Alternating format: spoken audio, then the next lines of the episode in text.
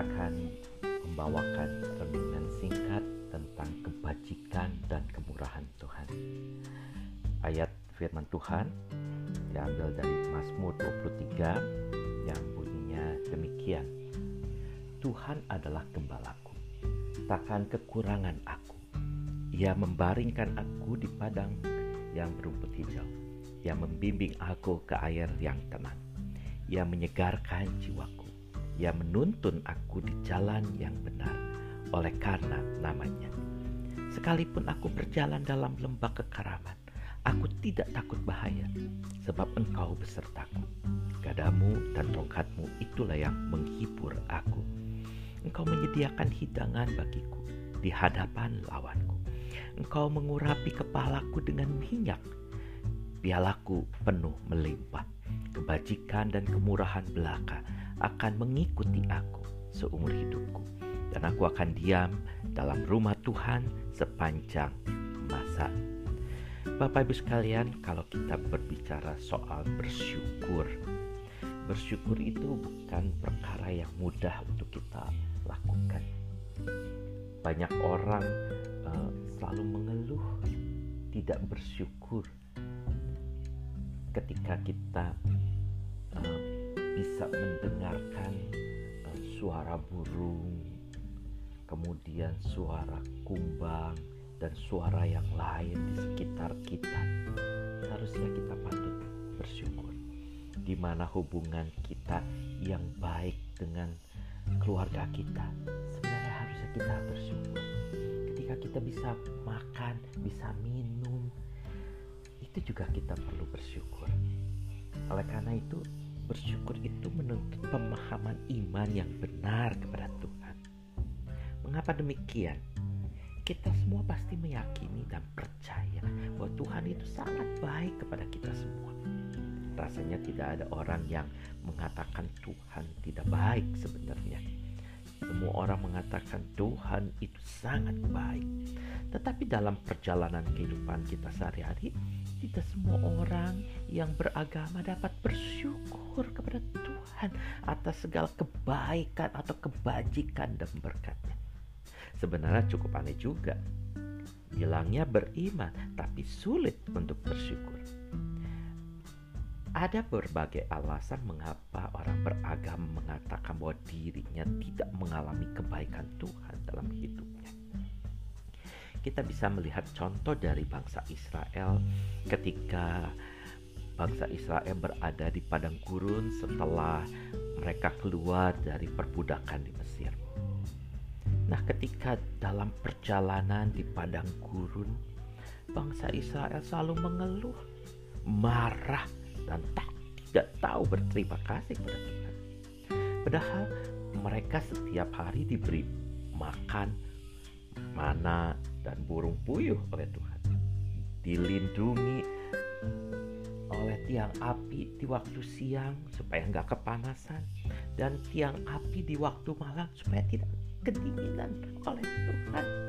Bahkan mereka tidak bersyukur kepada Tuhan yang sudah membebaskan mereka dari perbudakan di Mesir. Bisa dikatakan mereka sebagai umat pilihan Tuhan tapi tidak tahu bersyukur hidup susah sedikit langsung ngeluh, langsung marah pada Tuhan. Ya, tidak bisa bersyukur. Apa? Banyak orang hanya bisa bersyukur kepada Tuhan ketika mereka mendapatkan apa yang menyenangkan bagi dirinya sendiri.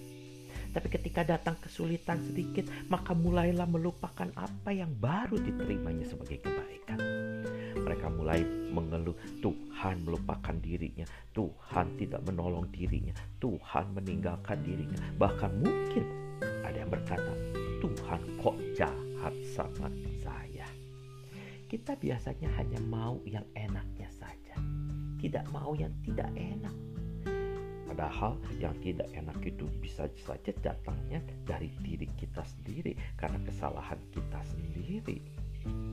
Nah, Bapak Ibu sekalian, kalau kita mau belajar melihat apa yang ada di lingkungan kita, kita bisa belajar banyak hal.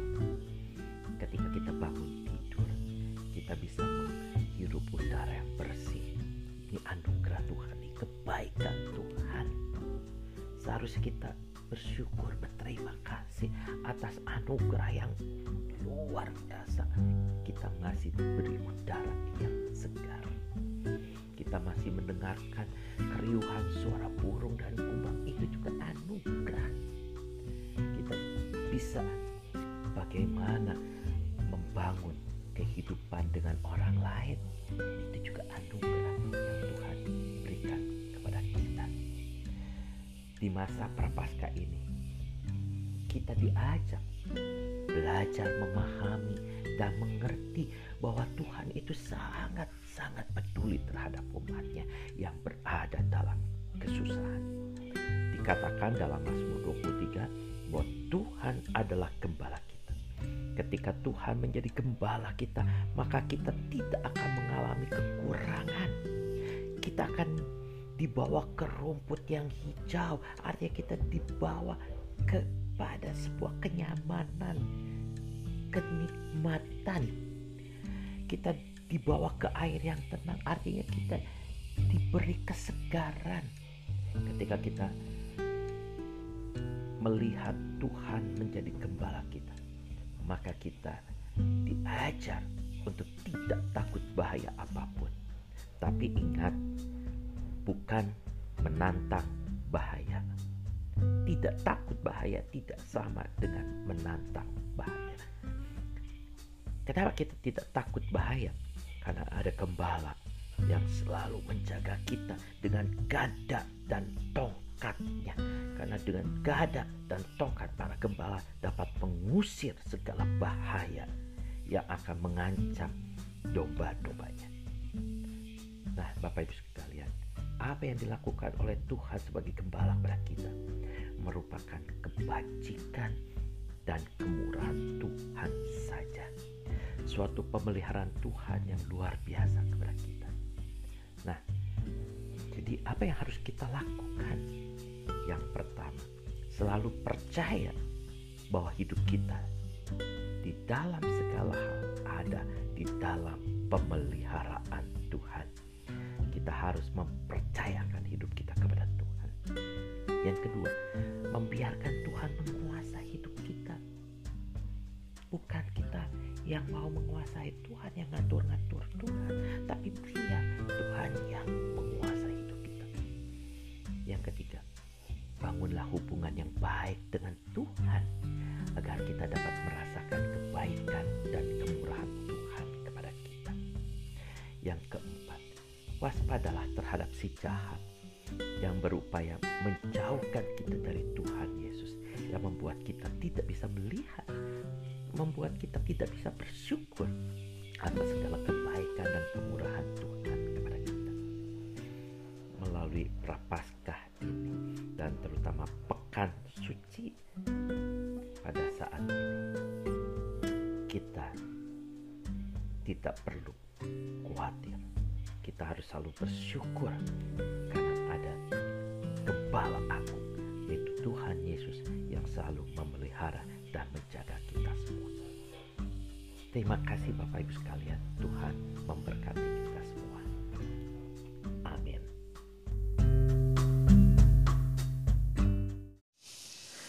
Selamat berjumpa kembali dengan saya, Pendeta Teddy, dan kita akan berbicara soal kepedulian. Dan didasari dari firman Tuhan, Yohanes 12 ayat 1 sampai 11, yang bunyinya seperti demikian.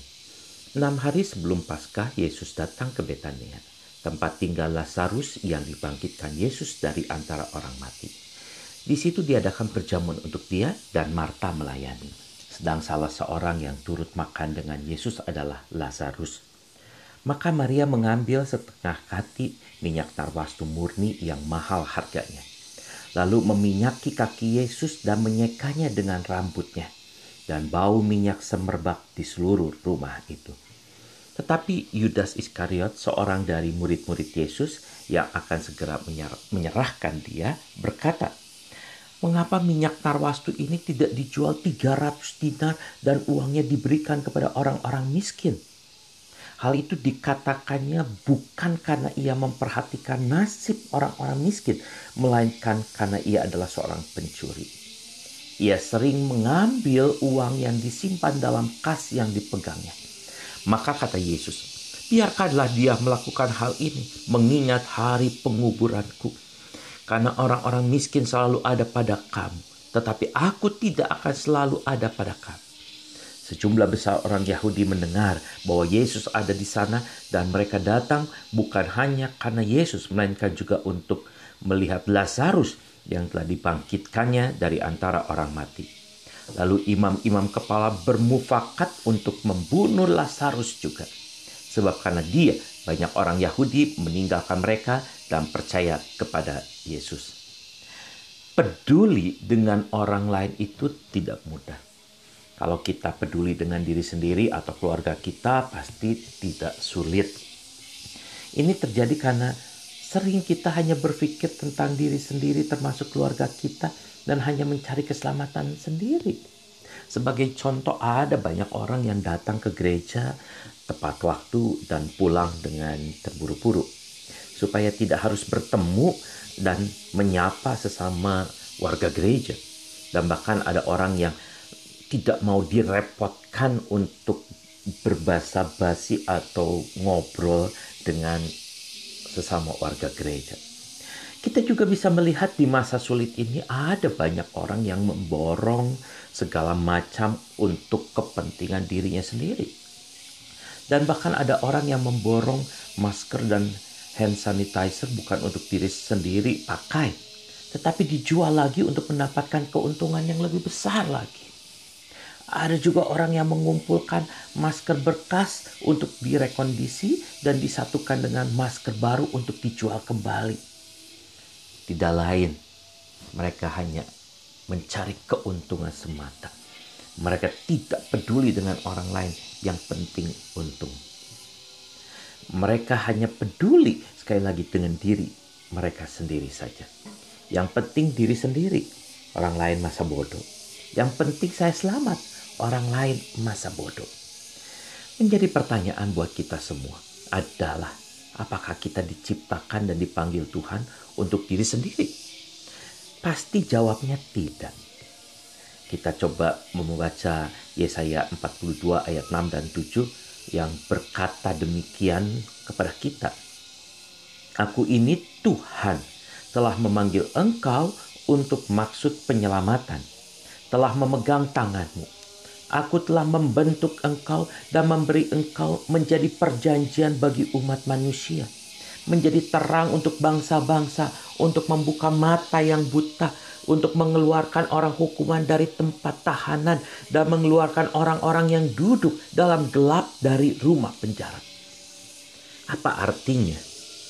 Artinya Tuhan menciptakan dan memanggil kita untuk ikut serta dalam karya penyelamatan Tuhan bagi umat manusia dengan mau peduli dengan orang lain yang membutuhkan pertolongan kita. Kita diciptakan dan dipanggil Tuhan untuk orang lain dan bukan untuk diri sendiri. Dalam bacaan firman Tuhan saat ini, kita bisa melihat bagaimana Maria, Marta, dan Lazarus peduli terhadap Tuhan Yesus yang akan memasuki masa penderitaannya untuk menyelamatkan dan menebus dosa umat manusia. Maria menunjukkan kepedulian dengan Tuhan Yesus dengan meminyaki kaki Tuhan Yesus dengan minyak narwastu. Kemudian menyekanya dengan rambutnya. Sedangkan Marta dengan keahliannya memasak, menyiapkan hidangan yang terbaik untuk menjamu Tuhan Yesus. Itu adalah bentuk kepedulian Marta kepada Tuhan Yesus. Sedangkan Lazarus peduli dengan Tuhan Yesus dengan mendampingi dan ngobrol bersama Tuhan Yesus. Melalui kepedulian Maria, Marta, dan Lazarus, kita diajak juga untuk mau peduli dan ikut serta Tuhan Yesus yang peduli dengan keselamatan umat manusia. Melalui kepedulian Maria, Marta, dan Lazarus, kita diajak untuk mau peduli kepada orang lain dengan semua kemampuan yang sudah Tuhan berikan kepada kita. Ada banyak yang dapat kita lakukan sebagai bentuk kepedulian kita kepada sesama dan Tuhan. Ketika kita peduli dengan Tuhan dan mengatakan kita sangat mengasihi Tuhan, maka kita perlu peduli kepada sesama kita. Peduli kepada sesama bisa kita lakukan dengan tidak memborong apa pun dalam kondisi sekarang ini. Dengan tidak memborong, maka kita ikut serta dalam menstabilkan ekonomi bangsa kita. Kita bisa pesan juga makanan melalui online ke warung-warung kecil dan pesanan kita itu bisa kita berikan kepada sang uh, pengirim yang membelikan kita makanan itu untuk bisa dimakan bersama keluarganya. Dan masih banyak lagi hal-hal kecil yang bisa kita lakukan. Menjelang kita memasuki hari Kamis Putih, Jumat Agung, Sabtu Suci, dan puncaknya pada Paskah kita diajak untuk terlibat dalam karya keselamatan Tuhan Yesus untuk banyak orang. Jangan kita menjadi penonton untuk karya penyelamatan Tuhan Yesus. Sebab ketika kita menjadi penonton untuk karya keselamatan Tuhan Yesus saja, maka kita hanya peduli untuk keselamatan diri kita sendiri. Kepedulian yang seperti ini yang ditunjukkan oleh Yudas Iskariot pada waktu Tuhan Yesus diminyaki oleh Maria dia berpikir untuk dirinya sendiri. Dengan demikian, kita tidak akan pernah ikut bangkit bersama Kristus. Tidak ikut bangkit bersama Kristus artinya kita tidak melakukan perintah Tuhan Yesus kepada kita untuk saling peduli kepada sesama kita. Mari kita mau peduli kepada sesama kita sebagai wujud kita peduli dan mengasihi Tuhan Allah. Tuhan Yesus memberkati kita semua. Amin. Selamat berjumpa kembali dengan saya, Pendeta Teddy, dan kita akan berbicara soal kepedulian. Dan didasari dari firman Tuhan, Yohanes 12 ayat 1 sampai 11, yang bunyinya seperti demikian. Enam hari sebelum Paskah, Yesus datang ke Betania, tempat tinggal Lazarus yang dibangkitkan Yesus dari antara orang mati. Di situ diadakan perjamuan untuk dia dan Marta melayani. Sedang salah seorang yang turut makan dengan Yesus adalah Lazarus.